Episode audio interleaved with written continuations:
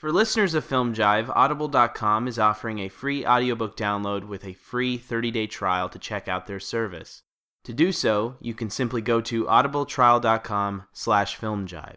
That's audibletrial.com slash filmjive to claim your free audiobook download today. I'm just a little person, one person in a sea of many not aware of me. I do my little job and live my little life. Eat my little meals, miss my little kid and wife, and somewhere, somewhere far away, I'll find a second little person who will look at me and say, Hey everyone, welcome back to the Film Jive podcast. I am your host, Zach Betonte, and joining me on today's episode is co host Simone Barros and special guest Jim Laczkowski of the Directors Club podcast and creator of the Now Playing Network, which is a pop culture entertainment network of some really terrific podcasts like Supporting Characters, hosted by Bill Ackerman, uh, Tracks of the Dam, which is hosted by Jim's former Directors Club co host and previous guest on this show, Patrick Rapole, and then, of course, Jim's two podcasts, Directors Club and Pop Culture Club. If you haven't visited the Now Playing Network, I would highly recommend it. We are recording on August 2nd, 2016. This is episode number 97, where we are discussing director and screenwriter Charlie Kaufman's 2008 magical realist film, Synecdoche, New York, starring Philip Seymour Hoffman, Catherine Keener, Tom Noonan, and Michelle Williams. Dear Diary, I'm afraid I'm gravely ill. It is perhaps times like these that one reflects on things past. An article of clothing from when I was young, a green jacket, a walk with my father, a game we once played. Pretend we're fairies. I'm a girl fairy and my name is Laura Lee, and you're a boy fairy and your name is Titri. Pretend when we're fairies, we fight each other. And I say, Stop hitting me or I'll die. And you hit me again. And I say, Now I have to die. And you say, But I'll miss you. And I say, I have to. And you'll have to wait a million years to see me again. And I'll be put in a box. And all I'll need is a tiny glass of water and lots of tiny pieces of pizza. And the box will have wings like an airplane. And you ask, Where will it take you? Home, I say.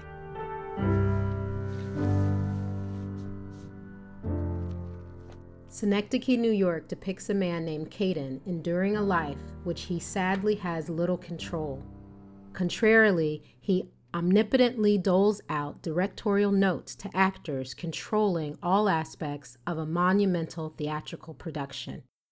These notes will correspond to the notes I get every day from my God, Caden announces as a director confined by his desperate ambition to capture absolute honesty on stage. In a vast warehouse, he builds an amphitheater that becomes a city and a cast that becomes a population of actors playing the people in his life, playing the actors, playing the people in his life. His attempt at absolute honesty haunts him into merely replicating the world and thus locking himself in a theatrical deja vu and locking himself out of the world which he has no control. A world where a man surreptitiously watches Caden from behind trees, where animated images of Caden prance about unnoticed on television, where his sometimes lover, always friend, lives in a house perpetually on fire, where from his daughter's childhood diary he reads a live stream of her thoughts as she grows through puberty to womanhood, where his daughter's flower tattoos wilt and flake off her skin in a dried black petal that Caden holds as she dies. In these moments that contradict our experience with the physical world, something occurs that pushes beyond our reality into metarealism. Something besides what we think is real is real. It's magic when these things are caused by an incantation whispered over bubbling kettles or crystal balls. It's science fiction when these things are caused by a rip in the space time continuum. It's religion when caused by God, and myth when caused by many gods. But in Synecdoche, New York, it's caused by none of these things. The man watching Caden is not Caden's future self sent back in time or Caden's alter ego moving into a lucid dream, but simply a man watching Caden. The meta realism collapses into simple reality.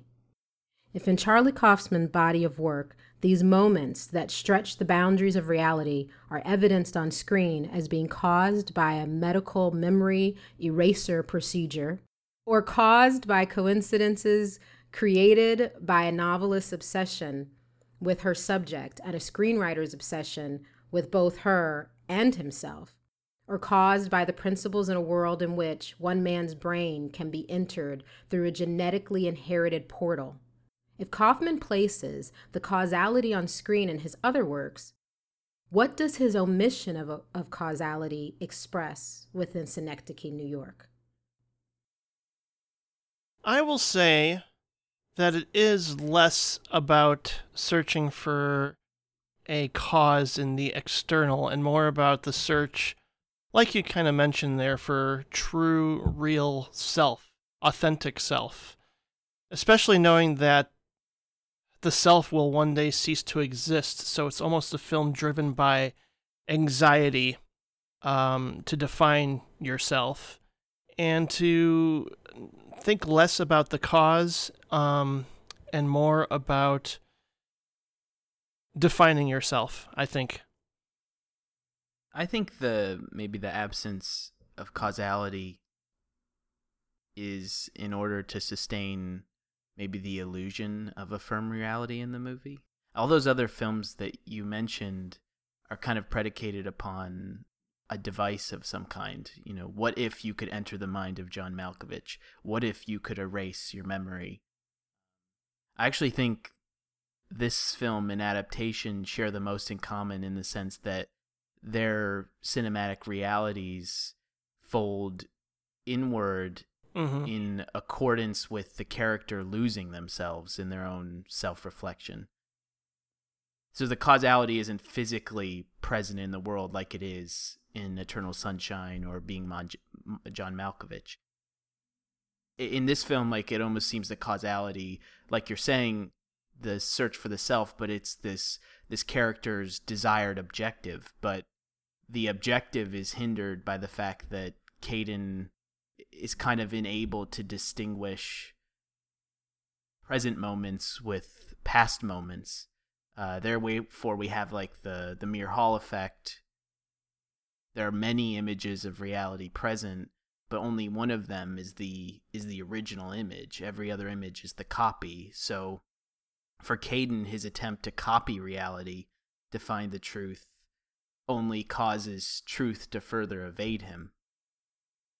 And so for me when the end of the film comes as moving as it may be it it does feel for me that Caden exists almost exclusively like in a, a simulation of reality where the world has become entirely composed of the symbols that were present in those previous uh, previous stages of this, you know, synecdoche.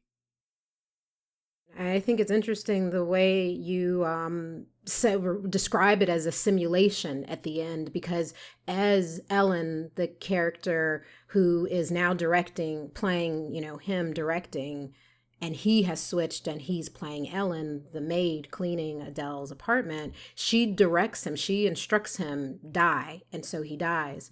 And I'm interested in, in whether you think that um, is Caden free at that moment of in that simulation when he dies or do you think he is more trapped you said he doesn't exist and i agree with you there's this very small realm of existence and you, you're aware of it in the film that other things are going on around you that you can't see or you don't know about such as the sort of apocalyptic setting that happens by the end of the film. You know, we see army tankers around as they enter the warehouse and leave the warehouse. We have a man who says, When can we get in? We're starving out here. But we don't know what's really going on. So our world is small. But even those incidences, we don't know.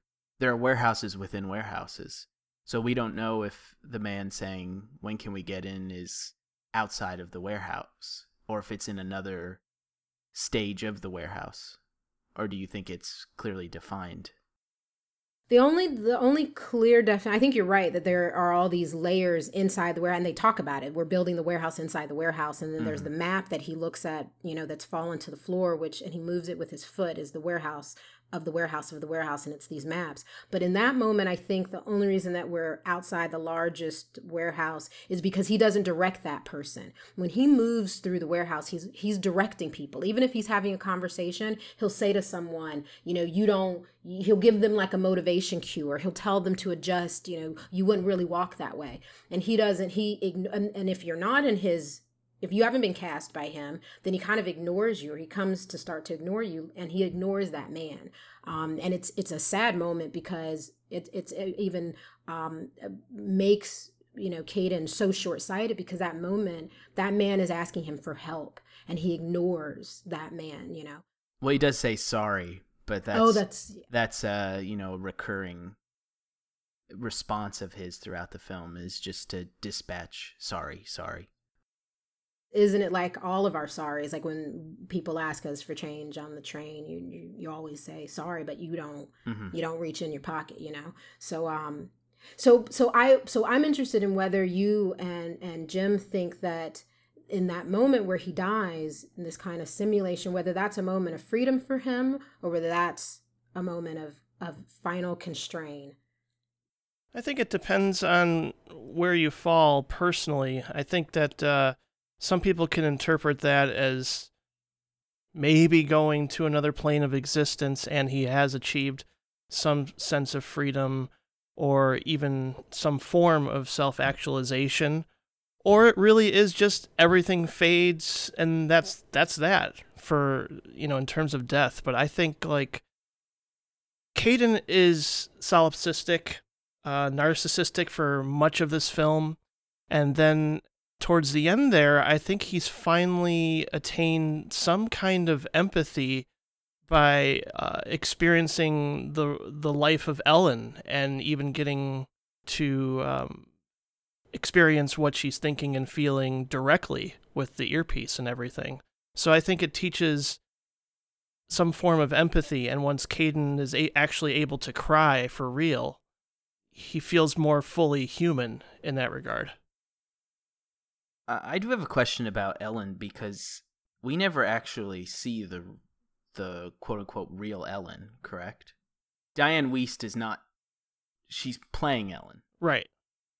And then the flashback of Ellen and her mom is identical to the commercial that Caden is watching while he's brushing his teeth in uh, the basement of his house. I guess could that just mean that Ellen is is just a, a construction of Caden's, and Ellen and Caden are one and the same. The other thing that's unusual is the scene where uh, he visits Olive's deathbed. You know, she blames him for this homosexual affair that he had with a man named Eric, and Eric is the name of Ellen's husband. I, you know, is he performing as Ellen, and does that further obscure his ability to comprehend his for example his own pain from the separation from Adele and Olive or or is it that or does you think it helps him better understand the pain of himself but but of all others pain? I mean i have a i i do find the ending of the film moving but also simultaneously trivial to some degree where he kind of starts saying everyone is everyone. And it seems to be that Charlie Kaufman is saying the purpose of life is death. And I kind of feel like just me personally, you know, the the point that should be being made is that there is no point to life at all.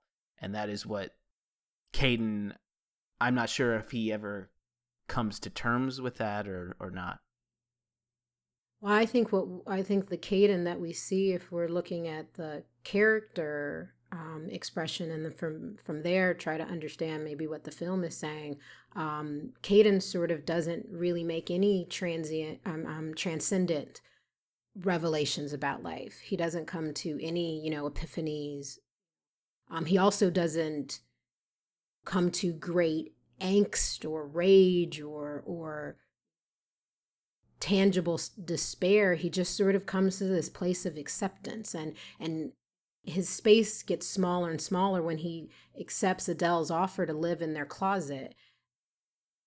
And I think that the the shift into him as as a fe, a, fem, a feminine persona is something that is happening throughout the film, and I think that's the connection between you know when his daughter says they were they're saying that you you know were latent homosexuality and that tortured you in such a way um, because in the very beginning when he has his first seizure the person on the phone the 911 dispatch keeps using you know the she pronoun. She's like ma'am ma'am. So i think he the character has this mistakenness or i don't think helen is made up in his mind because I, I, think all of the abnormalities are all tangible. And so I think the commercial that he sees that is also her memory is it's part of all of these contradictions that happen that you know we're never given any sense of Caden has this mental condition that makes him project himself in places where he wouldn't be like like the other commercials where he his image is there or when his you know, psychiatrist shows up on the airplane with him. Everything is to be taken as reality. The act, the characters receive it as a reality, and um, and we're never given anything to believe that it's not a reality. But I, I think that his his death is tragic in that he kind of just gives up. He gives up trying to figure anything out. He gives up trying to achieve anything he gives up trying but to connect. That could be looked at as a moment of transcendence then. I mean, there definitely feels this breath of release. Um, we we fade to white, and it feels like a welcome death. You feel the exhaustion of life by that point in the film, and the way he walks, and the the low visibility, but low visibility gained through low contrast, as opposed to high contrast or, or darkness. There's a lot of light in that scene, but we still feel like we, we're not seeing a lot. Mm-hmm. And even just him settling into the woman's arms, who I believe she's the woman in the commercial, in the scene that's Helen's memory as well as a commercial. And there is this very feminine world that he lives in. So I think that's what's happening. I I kind of thought he would gain, you know, some kind of enlightenment or or compassion by living and cleaning and that kind of thing, but we don't really see any expression of that. We don't see it either in deed or in word. So I don't know that he receives that. I think he just gets to rest. I think But I guess you know you're saying t- to say that you take all of these things as this is reality, but couldn't you say that the film occupies a psychological realism? I mean, we didn't really address the question of, as to whether everyone or anyone agrees that the film is actually meta realist. But these these visual motifs that you're talking about, I think, could prescribe to some kind of psychological realism that we're because we're seeing a film that's entirely from the perspective of a single character.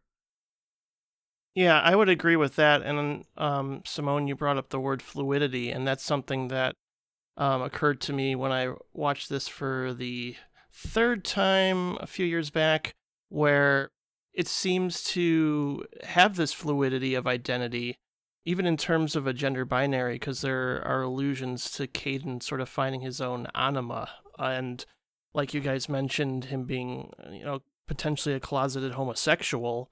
So he's almost undefined. and that might be his ultimate undoing and kind of the reason for his sort of existential crisis and depression. So much like, you know, Woody Allen does in something like Deconstructing Harry, he tries to define himself through this artistic creation, but even that can't summarize every little nuance and the magic of a human experience. So it sort of becomes an act of futility in a way, and maybe that's what he realizes during his last breath. Where he says something like, you know, he wants to, I know how to finish the play now, and then he doesn't get to. Yeah, I, I agree with you that that um there that that statement felt this futility because it's finally after you know I think one at one point they mentioned that they've been working on the play that's in the warehouse for 17 years. Um, and and he does have this you know struggle with this honesty to the point of futility the way you say that one of my favorite one of the moments that uh, i think is most telling in the film is when he is restaging an argument and his leaving the apartment from claire his second wife. And we've seen the scene in the film and then we see him in the warehouse staging the scene, and Claire, who is his wife playing herself, is on this three tier or multi tier stage that is supposed to be the apartment building. And he says, you know, but he can you can see through the apartment building. So you mm-hmm. see her window, but then you see her move throughout the apartment itself. But in the scene where we saw it actually happen, where he left, he's looking, he's on the street looking up at the apartment building, and he can only see her when she's in the window. When she moves away from the window, he can't see her. when that happens in the warehouse, he says, This isn't honest. And he's frustrated, he's agitated, and then he says, Wall it up. It is this drive to be honest, the way Adele, his first wife, held him to after his production of death of a salesman. And now he's trying so earnestly to, to be there but it's futile because once that wall goes up it's actually not at all what happens when we experience art. When we experience art is we get to see the things we didn't we didn't get to see in life. We get to gain revelation. So i think he doesn't gain revelation because he's burdened by this wanting to only make something that is exactly what it was in real life, and that's impossible. But do you think that is Caden's desire to be honest, to be, you know, truthful, to be self-expressive? Uh, do you think that causes him to forget the necessity of an audience? It yes. certainly seems that way. Yeah, because I mean, he's only interested in showing from his own perspective how things are it's fascinating that whole sequence where he is walking through trying to restage certain scenes in this giant warehouse with with different actors. And you know he wants to try and capture realism but it's all staged. And i think that's that's a really interesting sort of dichotomy to present you know and he's sort of trying to uh, imagine what life should be like or could be like but he doesn't actually experience it himself. And he wants to. He's writing all these little notes for people to experience these things that maybe he wants to experience to some degree. But I, you know, I think that the, the, the reason people create art, whether it's a play or a film or a song or even a podcast, it's it's to find some kind of real truth that goes beyond a tangible reality. Um, you know, human emotion on a subjective level can't always easily be, de- be defined, but I think Caden is trying to constantly define something, but he just doesn't even know specifically what that is. Yes, I, I agree. And I think um, the way that you mentioned that he he sort of misses that art, you know, can get to this inner truth or this truth that is is and I find that's what's happening and is part of uh, Zach. You're saying that there are moments that are psychological, even if they defy physical, the physical world. There's a psychological world that they are expressing, and I'm interested in where those things fit in with Hazel's burning house. Well, I let me just say I don't necessarily believe that it is of psychological realism. It was a I was asking because I was curious. Um, because like when I think of, I guess, I mean, it was Jim just brought up this point of he's striving for realism, but it's staged, which I agree is one of the more fascinating themes of the film because the fact that you have that conflict going on within a film that then is a piece of cinema creates this this third layer of how does one capture reality? And there are a lot of people that believe that realism is the default position of, of film. It didn't have to lend itself to artifice in order to achieve natural realism the way that that painting does.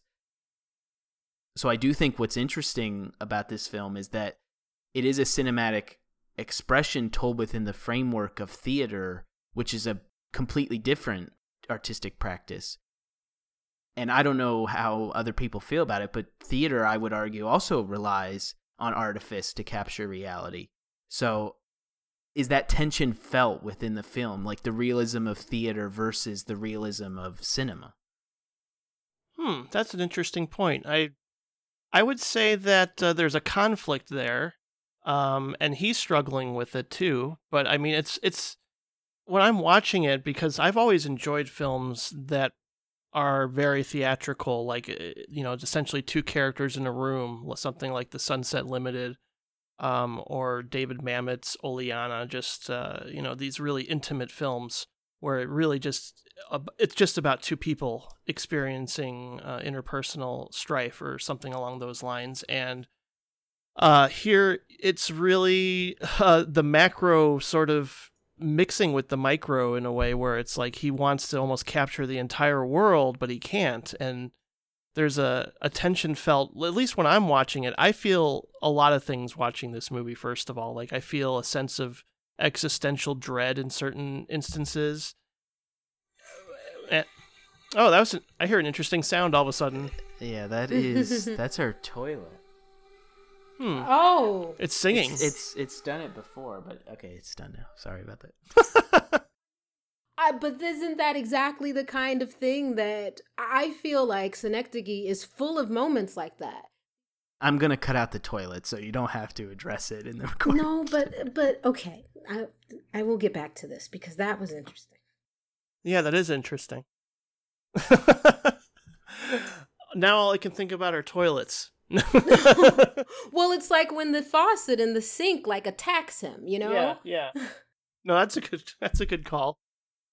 But I mean, we, we we should probably address too the illusion of time in this film is really like I did not pick up on it the first time I saw it.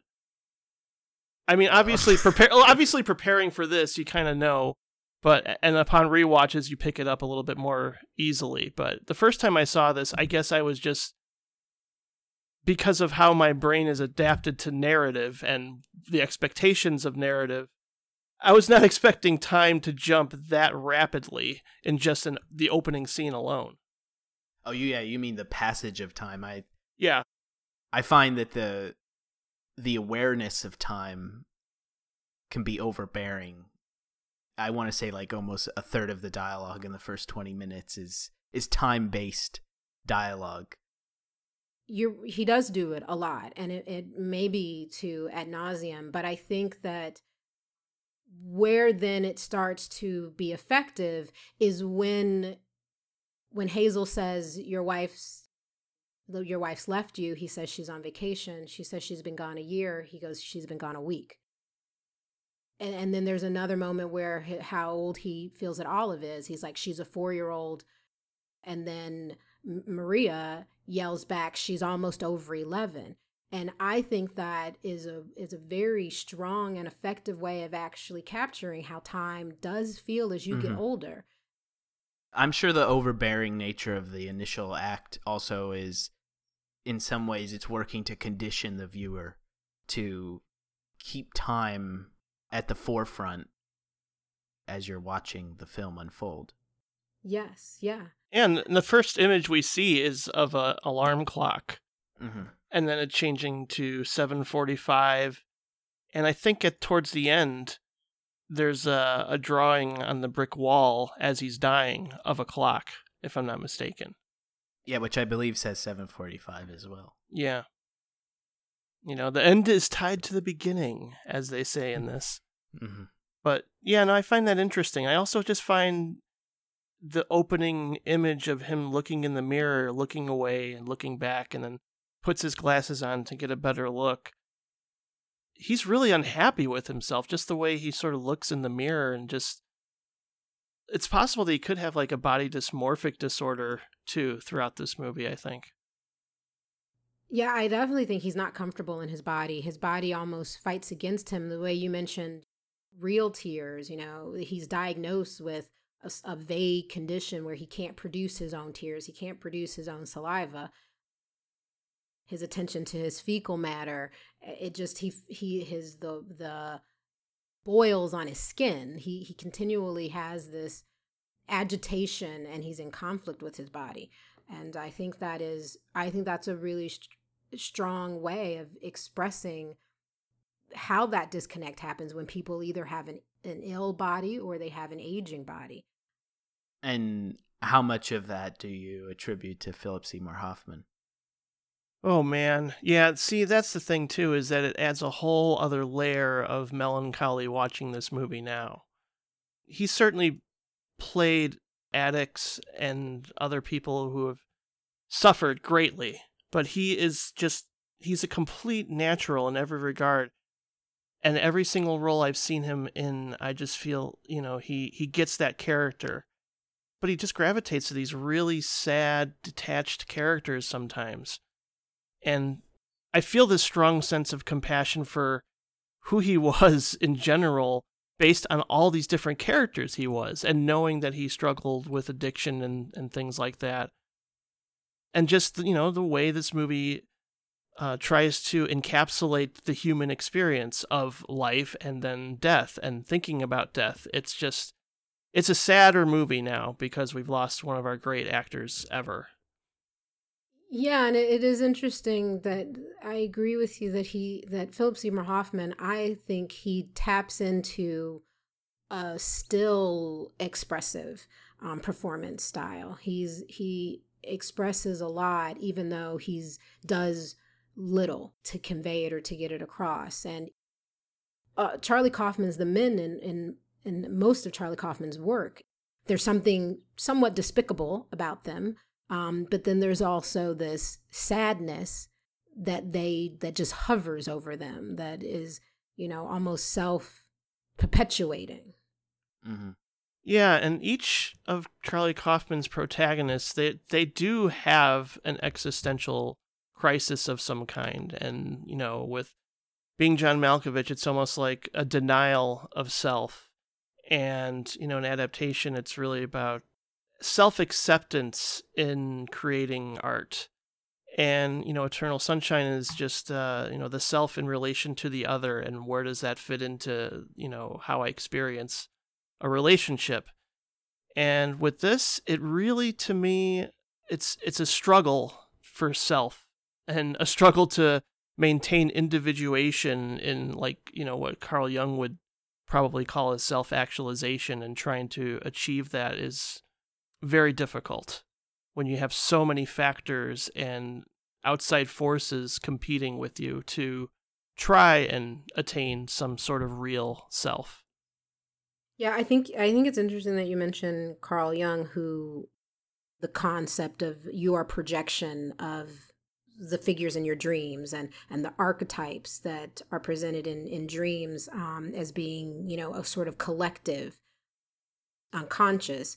And i found a collective unconscious that starts to develop. And i, I we talked about the line where he says we are uh, zach you you said the line. I don't remember exactly how it goes where he everyone is everyone Right. Yes. Do do you do you find do I found a sense of that interchangeable, especially when you know we have someone who's cast as Hazel, then the person um, who's been following him, then is the person who's cast as Caden. This person falls in love with Hazel, so there seemed to be this transference beginning to happen. And I felt that that was a sort of dramatic expression of a collective unconsciousness. Eh, I think it's just that's just the way things work out. Box everybody in a warehouse. They're going to start falling in love with one another. yeah, I think I think a strong element is just this desire to compartmentalize, which I know can be viewed in a pejorative sense sometimes, but Caden really does that a lot throughout this story where he, he wants to make sense of other people and their personalities and he wants to make sense of himself especially. But even he can't really get past himself most of the time. Like even when sammy jumps over the ledge he can only think about hey i didn't do that. You're doing it wrong. Like that's his mm-hmm. that's his response to a human being taking his own life. Yeah and i i was curious about that moment. Is is there anything revealed by having sammy I mean, I feel throughout the film he's the most well-adjusted character, and in some ways, I almost feel like his suicide proves that he is a a deeper feeling person because even even Caden can't bring himself to kill himself. I mean, well, wait, he stopped. Okay. I guess even in that moment where Caden is stopped, I I almost think he still he still wouldn't have done it. He still would have not made the jump. Yeah, I mean, it's also interesting that Sammy winds up pretty much uh, entangled with all the same relationships that Caden has had. And that's that's one thing that even to this day, like people I know who love this movie, uh, one friend in particular always says, "How does Caden get to sleep with all these beautiful women?" Which uh, is, yes. I know, I know it's a very superficial thing to bring up, but I can sort of see that uh, critique, I guess, what makes him such a magnetic figure for all these different women in his life? I think that for each one of the women, his relationship with them is different. And mm-hmm. he certainly is not drawing Adele to him at all. The primary relationship that seems to affect him the most and send him spiraling and despairing the most is that is the one with Adele and she is not impressed with him and maria um, is, is quite cruel to him we have a lot of women in in the film and we have Caden not re- we don't really see Caden's interaction other than with Sammy with men.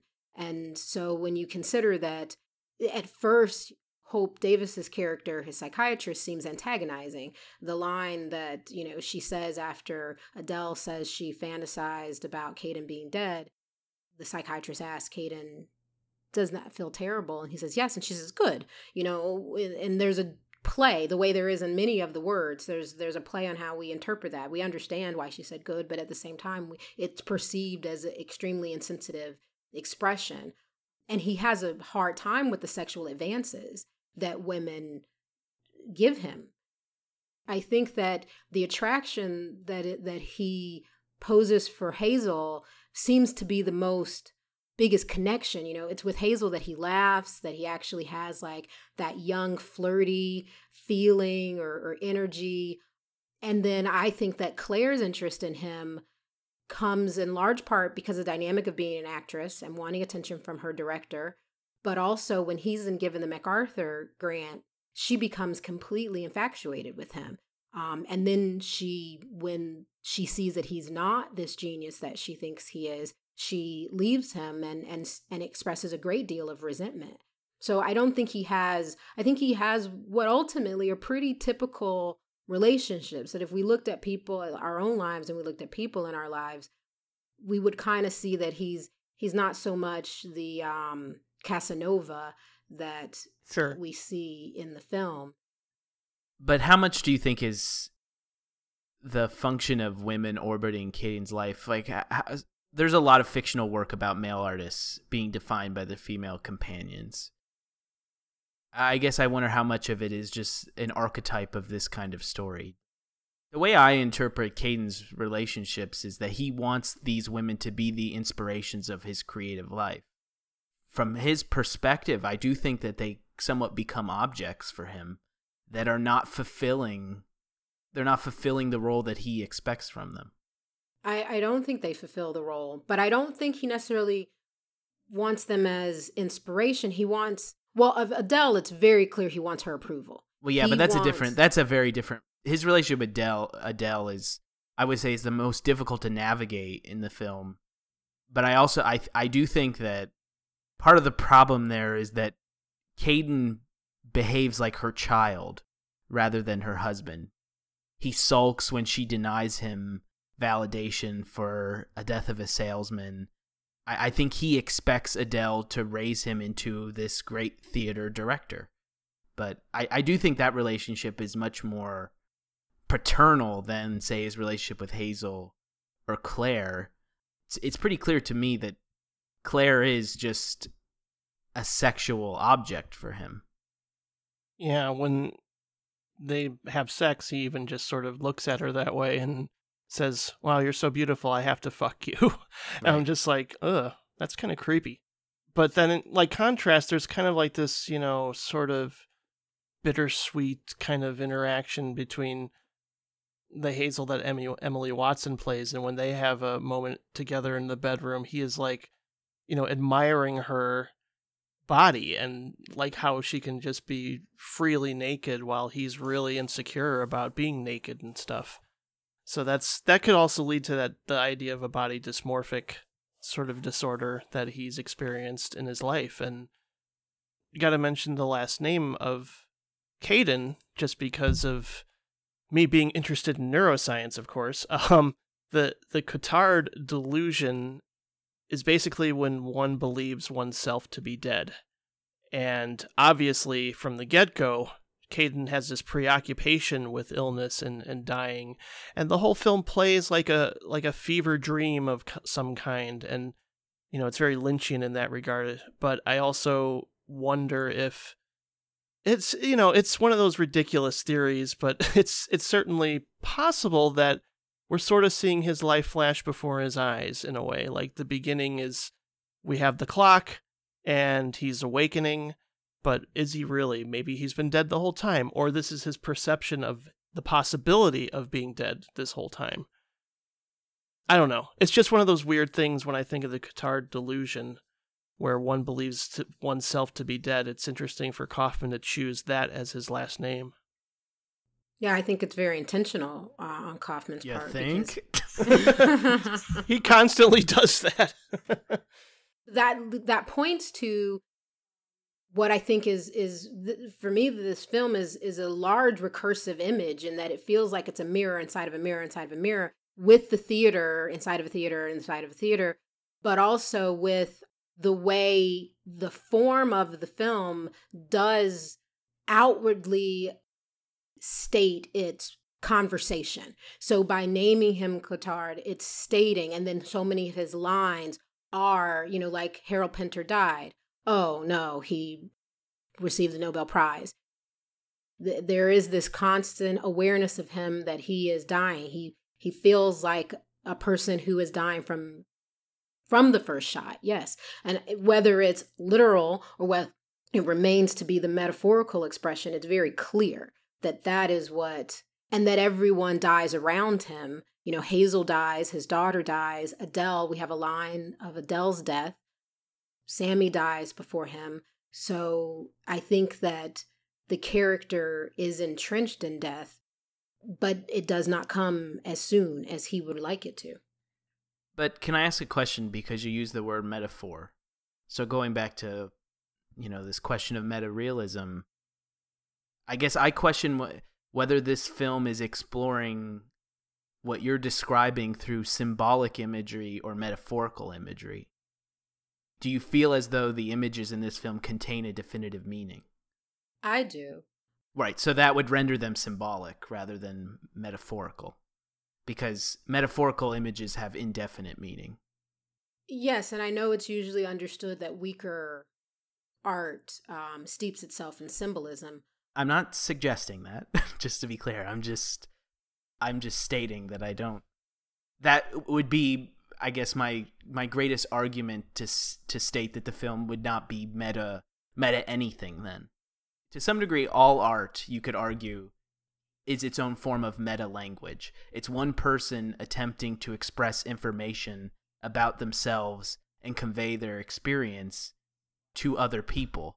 And by that nature, like art becomes the pretext of life.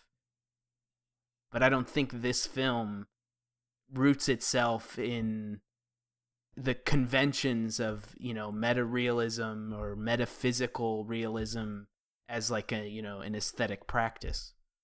No, I don't think it does. I don't think so either. And it's, but, you know, at the same time, we are experiencing this movie from somebody who's trying to make sense of himself and an external reality. So it, it sort of like produces this distorted view. And I think that's that's kind of why like when I first saw this movie, you're walking in I mean, obviously I know I'm walking in because I love Charlie Kaufman and I'm expecting him to challenge me and I welcome that and I, I, want something that's gonna you know sort of give a lot of food for thought and i've got that.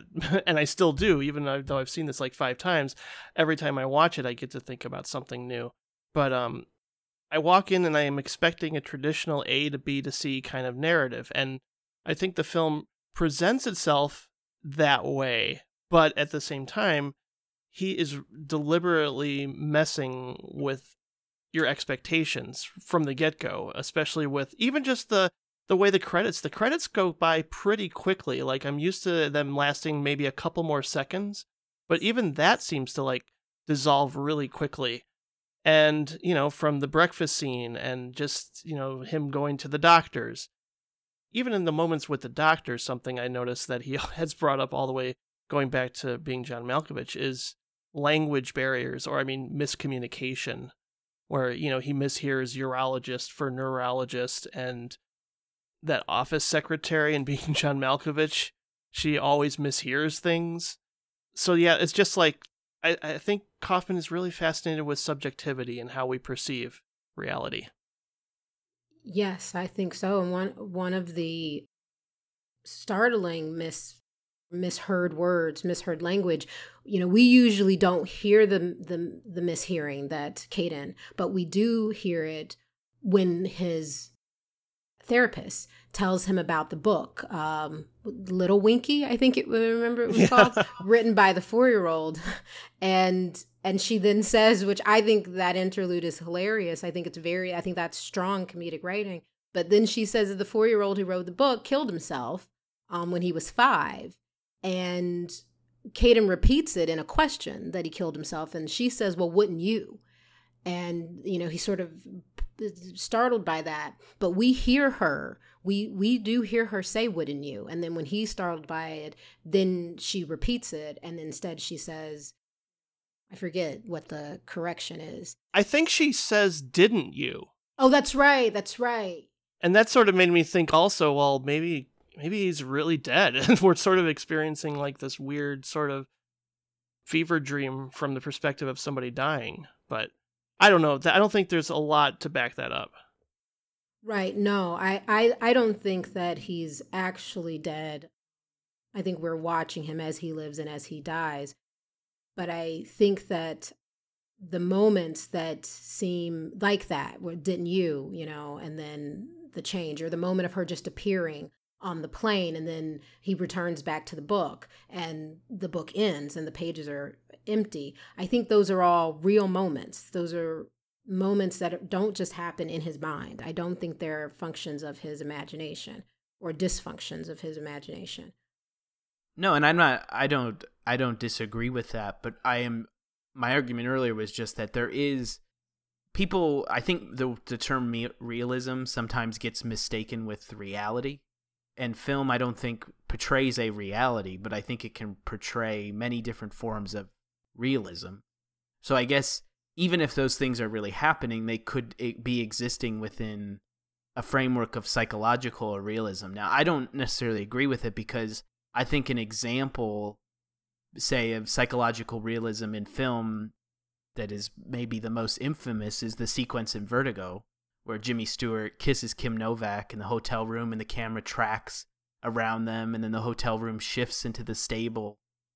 And and Jimmy Stewart acknowledges that shift. Caden never responds or reacts to say spatial shifts within the film. I think at, what's at stake instead is that we're sort of almost mapping his mental process, which is con- struggling to combine like all these memories, these gestures, these dialogues, and have them coalesce into a like almost a single image within the story. So it's almost like the movie sometimes for me feels like it's housed within a room that has a, a door that you enter on the left, but a door that you exit the room on the right. So there's never there's never like a an exact closure or a or a point of origin for everything that you're seeing. Yes, and, and so where do you fit Hazel's house burning in that? I actually think that the evolution of the film's own image I find pretty straightforward and I think that's that is benefited from what you guys talking about the fluidity of the film and the fluidity of time in the film.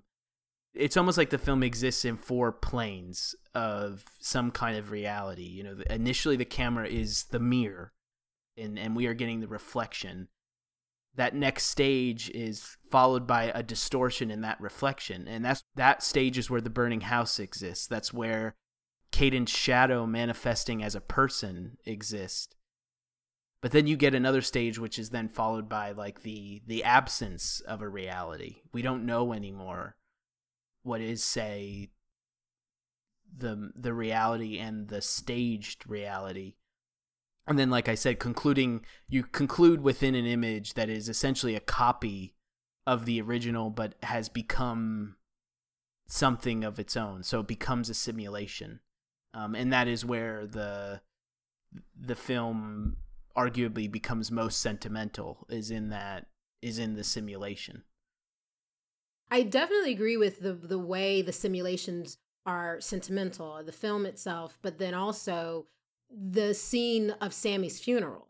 You know, it's another scene that we see back to back. We see Caden experience Sammy's funeral, and then we see Caden staging Sammy's funeral. And in the staging of it, there's like gospel music. That's also where the facade of theater becomes really apparent. The wigs are really bad. The costuming is is really cheap. Well, Caden's looking. wearing a wig himself, I believe, in that moment. He's now he's put a wig on that Dianne Wiest's character is also wearing. They're both wearing wigs. And that's the one where Dianne Wiest steps up and directs, like or right. Helen steps up and, and directs. She's directing. Yes, yeah, so I think that there is, you know, a sentimentality Charlie Kaufman has embedded in what Caden is doing and what starts to happen around what Caden is doing. But I, I'm so interested in the house burning because Caden experiences these magical realism moments, these moments that wouldn't exist in the physical world, but everyone around accepts it. But none of the, uh, the other characters never really experience them except as part of manifesting these peculiarities that he has. Well, Hazel But does. Hazel does. She's the only one who even has like conversation that's similar to what Caden had. Her conversation with the real estate agent is so frustrating. It's so relatable but as she's saying, well, I just don't know if I want to live in a in a house that's that's burning or I don't want to die. And and the woman just says, Well, everyone, yeah, has to think about their own death. Like as as if what you're saying is not anxiety driving, that it just is commonplace. Caden is met with that often. So I am really interested in whether that's just something that I'm seeing or whether it is consistent in the film that Hazel's the only one who experiences. Well, it's interesting because we mostly see from Caden's perspective, but that's a scene where Caden's not there, physically present. That's uh, just Hazel interacting with the real estate agent. But also, um, you know, if you want to get symbolic, um, you know, Freud would say that the house represents the mind, and since I, I sort of ascribe to you know looking at movies as these fever dreams often i would like to think that's a very strong possibility that uh, the house represents the mind and if the mind is on fire it's experiencing some sort of mania or psychosis. And that could again just sort of be Caden's reality sort of interfering with actual reality but uh, what strikes me is again is that it's it's hazel interacting with this real estate agent and deciding actively to purchase this house which is really interesting. I mean, I I love that's that's kind of the make it or break it moment. That's actually when I saw it in a theater. There were people who turned on the movie at that point because they're like, "This is ridiculous. Why? What? What is the house on fire? You know, this sort of breaks all the rules." Yeah, and and and for me, I more had the response that you had, where I thought it was a strength of the film. It really is yeah. where the film becomes into it comes into its own. But it is clear I can understand why others may have a reaction to it. We don't have a lot of magical realism in film in the US. And we don't have it in literature either. Usually we have what we saw in his other films, where we have some sort of reason or mm-hmm. a definition of the world that says this world's a little bit different than the one we live in. But in Synecdoche, he does not give that at all. It is to be the world that we are in, and yet these things are accepted and the characters don't she doesn't respond. This is ridiculous that this house is on fire. Why is this house on fire? And as it continues to burn as she grows older, um, and and the burning ages, you know, it's not the same age stage of fire. There, she there's never you know a sense of well this is impossible or someone asking her why is your house on fire and i like that i i think that that those are strong qualities in the film because those are where these moments feel it's a capturing of how we experience certain things in life, how the human mind experiences certain things in life. And then, as you mentioned earlier, Jim, the subjectivity of experience. But I do think that there are other aspects of the film that weaken its expression of that. And I think that, I mean, I, I, I think it's, I like the weaknesses because I feel that's exploration. I feel that's Charlie Kaufman exploring or, or trying to do something that's a little different than you know, the way his screenplays are handled by other directors. I think there's a lot of grace and charm in imperfections, and I think this movie is one of the most profound emotional experiences I've ever had. And it really comes down to having had a near death experience, seeing my father pass away, and to some degree reading uh, Roger Ebert's piece about this movie, while he was practically facing his own death. It's just like a, a, a sort of an all encompassing, life affirming movie for me. But it also captures like this really like existential dread, like when he's having a seizure or, you know, really realizing that he hasn't, you know, contributed to society, some, some to society in some profound way. So there's a lot of reasons to find pleasure in the questions that you get from watching this movie. I don't I don't even consider them to be flaws. I just I like go- going, well, what is that all about? Including the house on fire to some degree, but it also uh, serves as the environment for one of the most moving scenes when when Hazel passes away and they have a real humane moment together. I'm I'm curious what your reactions are to how he portrays the death of Olive uh, proceeding with a past memory, followed by then their interaction in the hospital. I think that that scene is the scene where we see Caden's inability to act and inability to move in the clearest way um, that his daughter is dying and his attempts were so futile to pull her away even though his instincts were that she was not in the best situation being with adele. But what I also find really frustrating mm, or complex about that scene is that you know words are being put in his mouth when he puts the translator on so that he can hear her in German and but but he can hear her speaking German but he hears English and then he can speak in English and she hears it in German and she demands for him to take accountability for these things that we haven't seen him do in the most tangible way. And it, it is like the commands that then ellen gives him. It's, it's also like the commands where he gives the post-it notes. And with a great deal of bitterness he says you know i'm going to give you what my god gives me. And then he even turns those notes the post-it notes become this earpiece where he is speaking to his characters and then he gets these commands. And that was where we kind of first see that sort of auditory in your head um, command and and him also just giving, you know, stating that reality, stating that identity that is being foisted on him and confirming it, you know, just because these are the lines that are mm-hmm. being told to him. And so it seems to be. Well, it's like an actor with a screenplay. Yes. Mm-hmm. Yes. I really think so. And and I so I can understand why people may use that or confuse this for meta realism because of that. But I don't think it is meta realism according to what I think is the most salient understanding of meta realism, which is that something is beyond the reality that we see.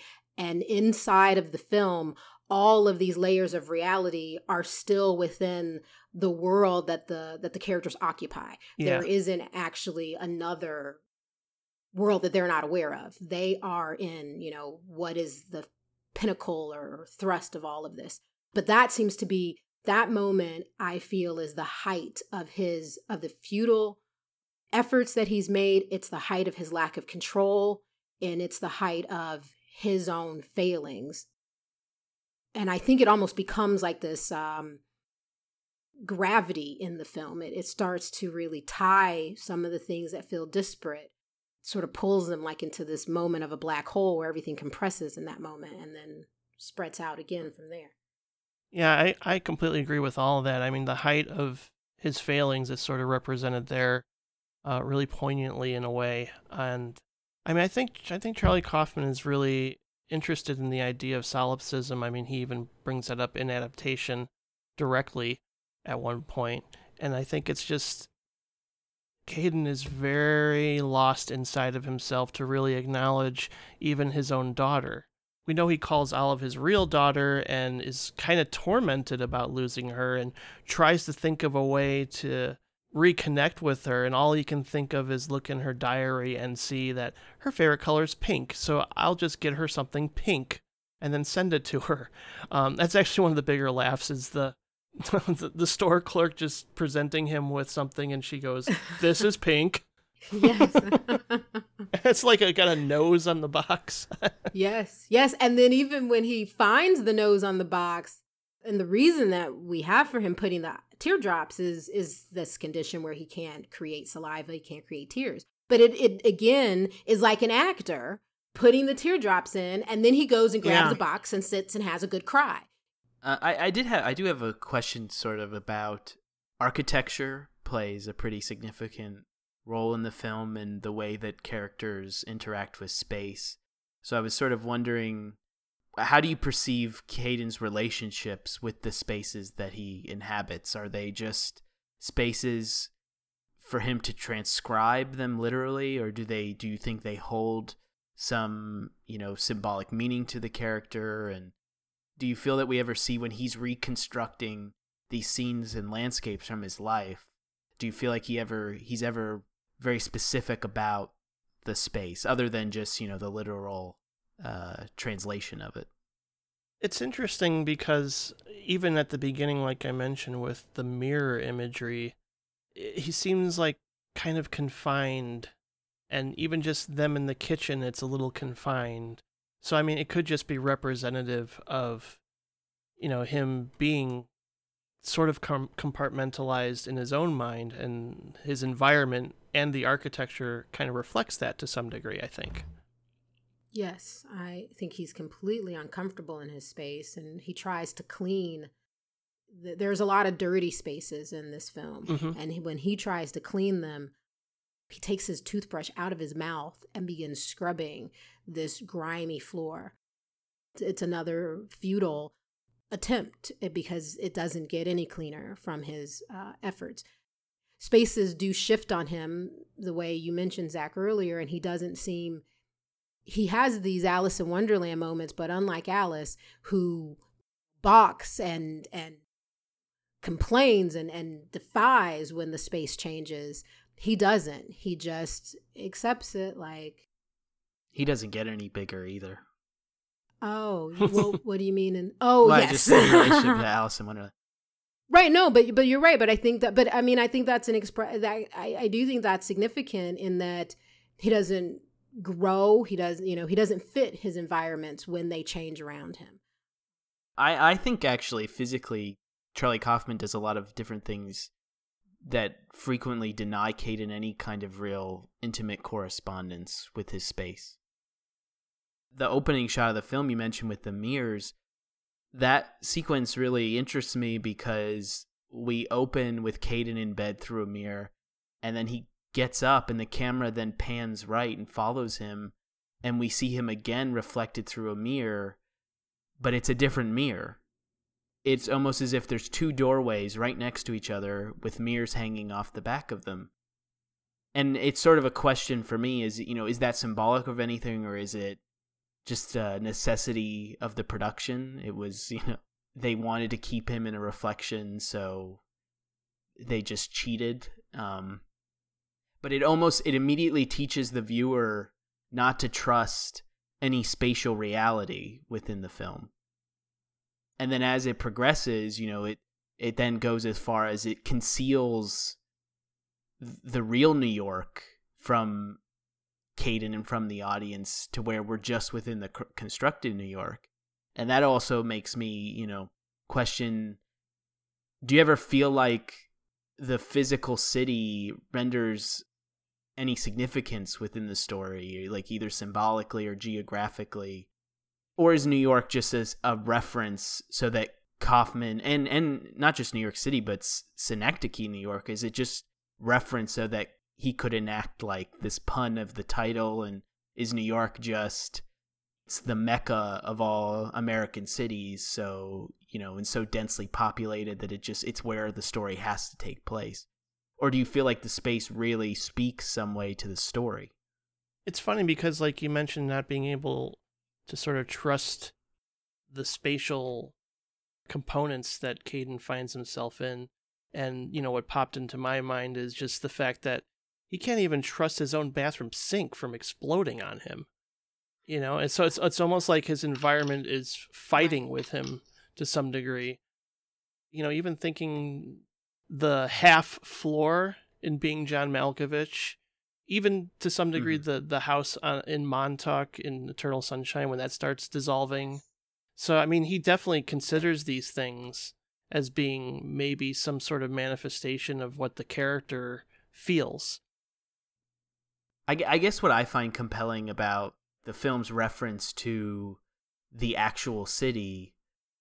For instance, Synecdoche, New York, the city, that is a real location, but it isn't a space in popular culture that already contains defined iconography that is like uh, inherently indexical. Like like the way John Ford in Monument Valley where you know those images are nothing more than images within movies. And yeah they conjure this historical and emotional identity but we don't have we don't know much of you know what is a imaginary construction of the city and what is the real. I mean it's it's something that in movies in general fascinates me just because the way that films are shot but like i even think about like hitchcock's uh, family plot which i find really compelling because he stages the story within an imaginary city that combines San Francisco and Los Angeles geography.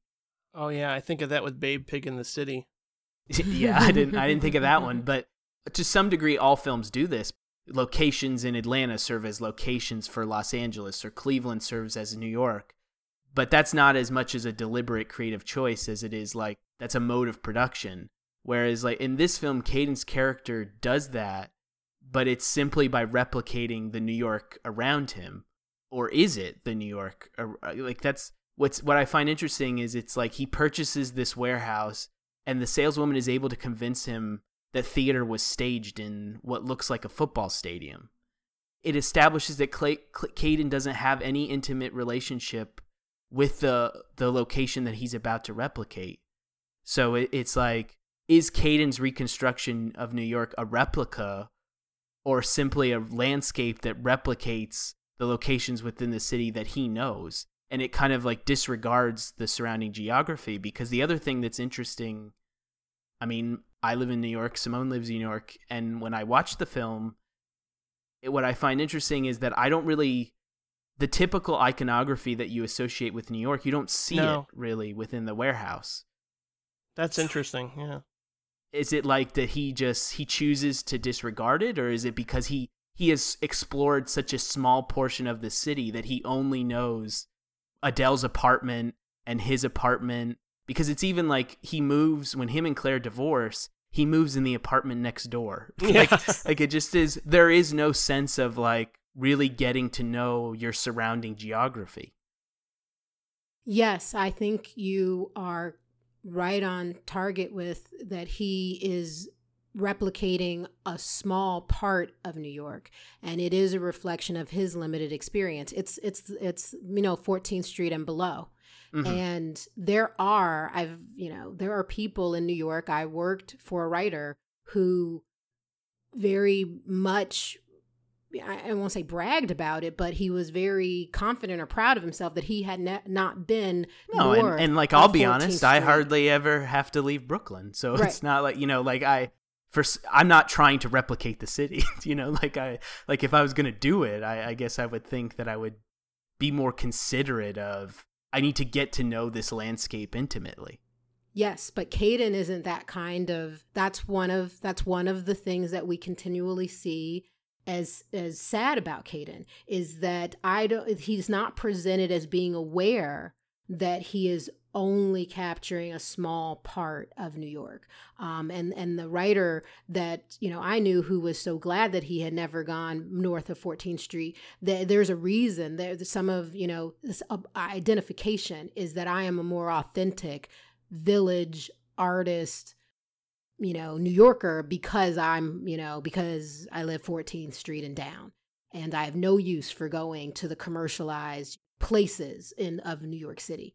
And so I think that's a part of Caden. I think that's expression of Caden. I think the filmmaking is very aware of that, and it's a goal of the filmmaking to keep a, a small vista or perspective of New York. Uh, the production design, uh, you know, unlike a lot of films made today, I feel the production design takes the lead on setting the aesthetic um, expression of the film. It's not with camera movement, it's not even with composition.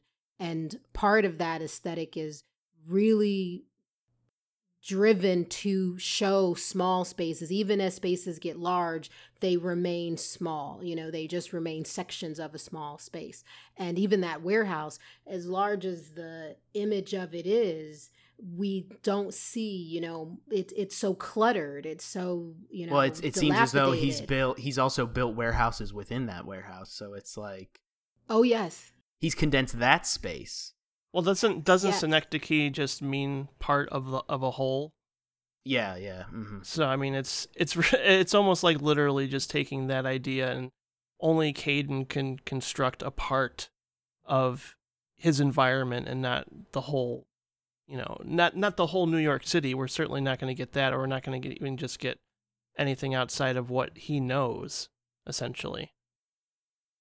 Just to follow up on that, which is maybe a more like is a broader question, but do you guys care about geographical realism? Is it important that if Charlie Kaufman is going to set his film in New York and call it New York City, that he actually accurately capture aspects of New York life?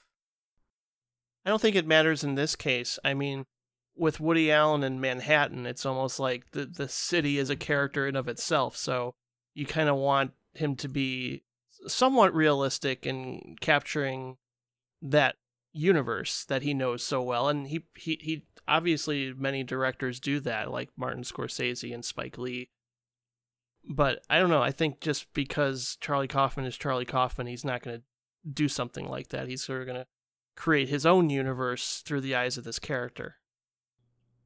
Yeah, I think it's important uh, that he capture New York, but it it can I think New York as probably any spaces can be captured in many different ways. And I do think that he successfully conveys a specific type of New York, and it is that vill- it is the West Village. Um, not, you know, the West Village from the 1980s, but, you know, from the late 90s. Dirty, you know, littered streets. Yeah, but every street in New York is dirty and littered. I don't know. yes, but when you're up around, when you're on Fifth Avenue, you know. Oh, well, yeah, no, around, yeah, no, that's, you know, yeah. that And the thing is, is New York is a very interesting city compared to other American cities in that it it's so present in movies that yeah. when I grew up in Atlanta, even without ever having been to New York, I mean, and you you said this, Zach, that there are all these icons, and so you think all New York is Central Park, you think New York is you know is Fifth Avenue, and and so when you come to New York from outside, there is a way that you see it that's very different, and I think that I do think Charlie Kaufman captures the way when you see the village and the way it's not big skyscrapers, it's not giant buildings. Um, it's this dirty, dilapidated, uh, you know, very peopled gray coloring, mm-hmm. you know. I think he does successfully capture that. The inside spaces also feel like very New York with books on walls and on tables and yes, things cluttered all over and very lived in spaces. I think that um and even the psychiatrist office is is becomes very spatial for I mean in our composition we have him so far away but then when when his psychiatrist goes up the ladder for, to get her wall of books you know and bring him a book she's so high above him. And and then she feels in like that she's invading the space when she sits beside him to talk about little winky. So i think that's an accurate New York psychiatrist space, but he accentuates in a disorienting way. Everything's just a little bit off. Everything's just a little bit more than what it is in reality. That definitely makes sense. I know people who, you know, will recognize a certain city in a movie and be taken out of it for a little while and it's almost blasphemous to not like the movies Ferris Bueller and Blues Brothers because I live in Chicago. you know, it's like people really do define certain movies by where they're filmed or the landscapes that they capture and things like that. But you know, there there's certain there's many examples of this world has taken place in this town when actually they're filming in Vancouver, Canada. But you know, and that never bothers me. You know, it's like I, I just want to get immersed into the world, the story, the characters.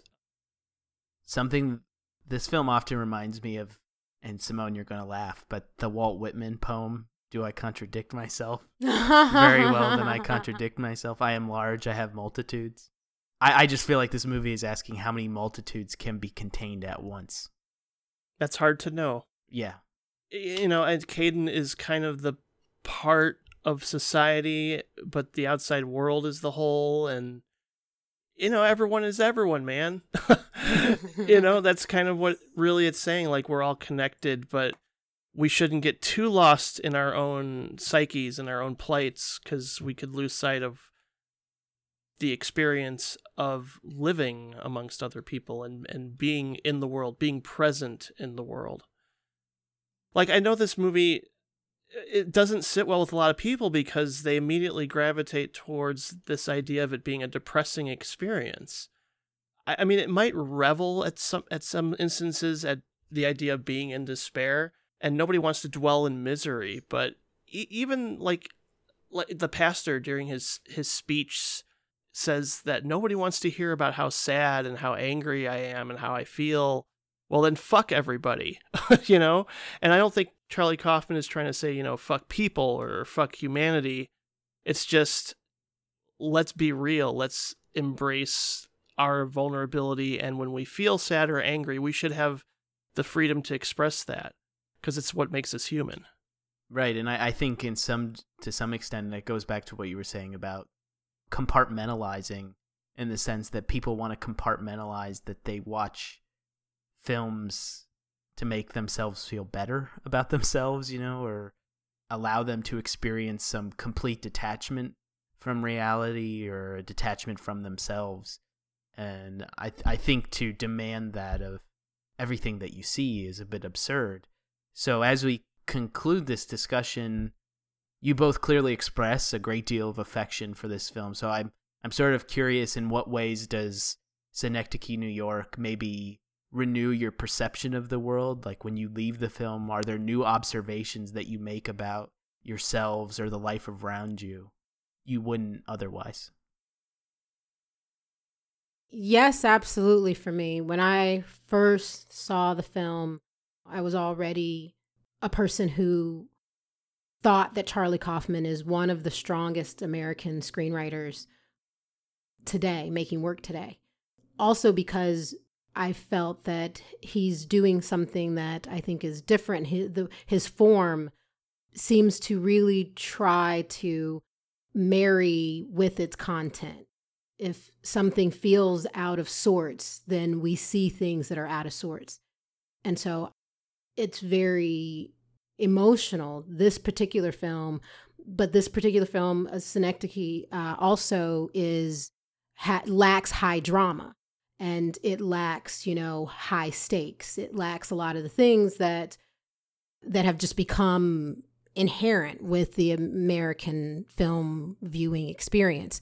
And for me, you know, I saw the film and actually felt good about life. I I felt that the film captures fright and fear of aging, fright and fear of contributing um, through some expression of work that Caden's trying to make, and that's something that I could could relate to, and I do think most human beings can relate to that. You know, whether it's through their children or whether it's through their career, people are hoping to leave something significant. They're hoping to have made a difference, and unfortunately, there is no moment that sort of nicely says, you know, no character comes to Caden and says you made a difference in my life. And in fact, it's it's Hazel that is that person for him who made a difference for him, who gave him, brought him company, um, brought him friendship and true companionship. He never really does that for anyone else. So it becomes a tragedy, but it doesn't become a tragedy in, in the strictest Greek sense of it becomes a warning, you know, but not one that doesn't feel elated at the end and that could simply be because of the symbolic cues of the bright the the fading to white. But i think that there's a peacefulness in the way ellen's voice says now die. And so i think that the film has more of a through this process, through going ahead and letting itself have a good cry, letting itself fall to the depths of despair, there is an elation that comes from that um, that I think all the form of the film is trying to express in addition to the narrative of the film. There also was a sense for me that the film also says relax you don't have to do a thing. And there there and i think that's something that comes with age um, is this sort of feeling comfortable in your skin. And even though Caden again Caden is a warning Caden doesn't ever get there. But in us watching a person who doesn't get there I think it allows for us to think about how would we get there. Also having seen it when I was there was a moment where Hazel says that she's 36. When I first saw the film, I was not yet 36. And then when I've seen it more recently, I am after 36. And the difference in my mind you know the difference in you know feeling my youth and and at the time i thought i was a grown up you know and at every age you're at you keep thinking you're grown up you look back on it and you're like oh my god i was so young. Um, so i think that it it is a film that a lot of people it feels to me like the experience of reading a book. I can return to it. I can i live in it when i'm watching it because the set design is so detailed and prevalent. Um, but then also every time i come back to it given where i am in my age it speaks to something else. And I think that the thinking of Walt Whitman's films, I mean, Walt Whitman's poem, Song of Myself, is absolutely accurate, containing many multitudes. And do I contradict myself? And that's extremely ambitious of a filmmaker to try to do. It's ambitious. And I think in a lot of ways, the areas where it fails are beautiful failures. And without those failures, um, we wouldn't have a work that seems so true. uh, I don't think I need to say anything else now. you really summed that up beautifully, Simone. Yeah, I mean, for me, this the experience of this movie is anything but joyless, and I find it to be incredibly life affirming. Although at the same time, when he's experiencing those symptoms it really does tap into something primal for me. It taps into something that uh, an anxiety, an existential terror of the human body eventually deteriorating that I think anyone can experience at any time in their lives. whether if it's a fear of getting cancer or Alzheimer's or any of those things, or just, you know, having a weird symptom and having to go to the doctor to figure out what's going on. It's a, a crazy experience. It's a roller coaster watching this movie when you can have those feelings of familiarity within yourself that you see portrayed visually in a way that's mostly absurd, but also kind of scary. And then by the time we get to the end it becomes something sublime. And it's and the journey is the destination but even the destination says volumes about um, the human experience in general. And i think everybody needs to also read what roger ebert had to say about this film because it really strikes to the core of how great of a writer he was but how he was able to personally inject sentiment and uh, personal experience into a review like that. I just I just think we need more artists like Charlie Kaufman who are unafraid to project their thoughts and fears onto paper which can turn into these really beautiful images and still manage to have a sense of humor and all of these elements just stick into your subconscious for the long haul. So I just I think this is a profound work of art and one of the mo- greatest movies I've seen in my life.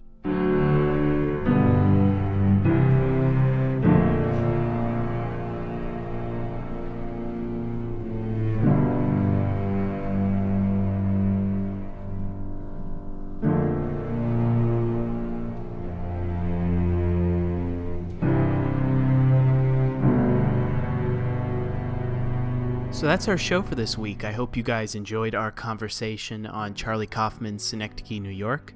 I'd like to thank my guest, Jim Laczkowski, who can be heard on the Directors Club and Pop Culture Club podcasts, which can be found at directorsclubpodcast.com and popcultureclub.net. Both podcasts are part of the Now Playing Network, which is an entertainment network Jim created.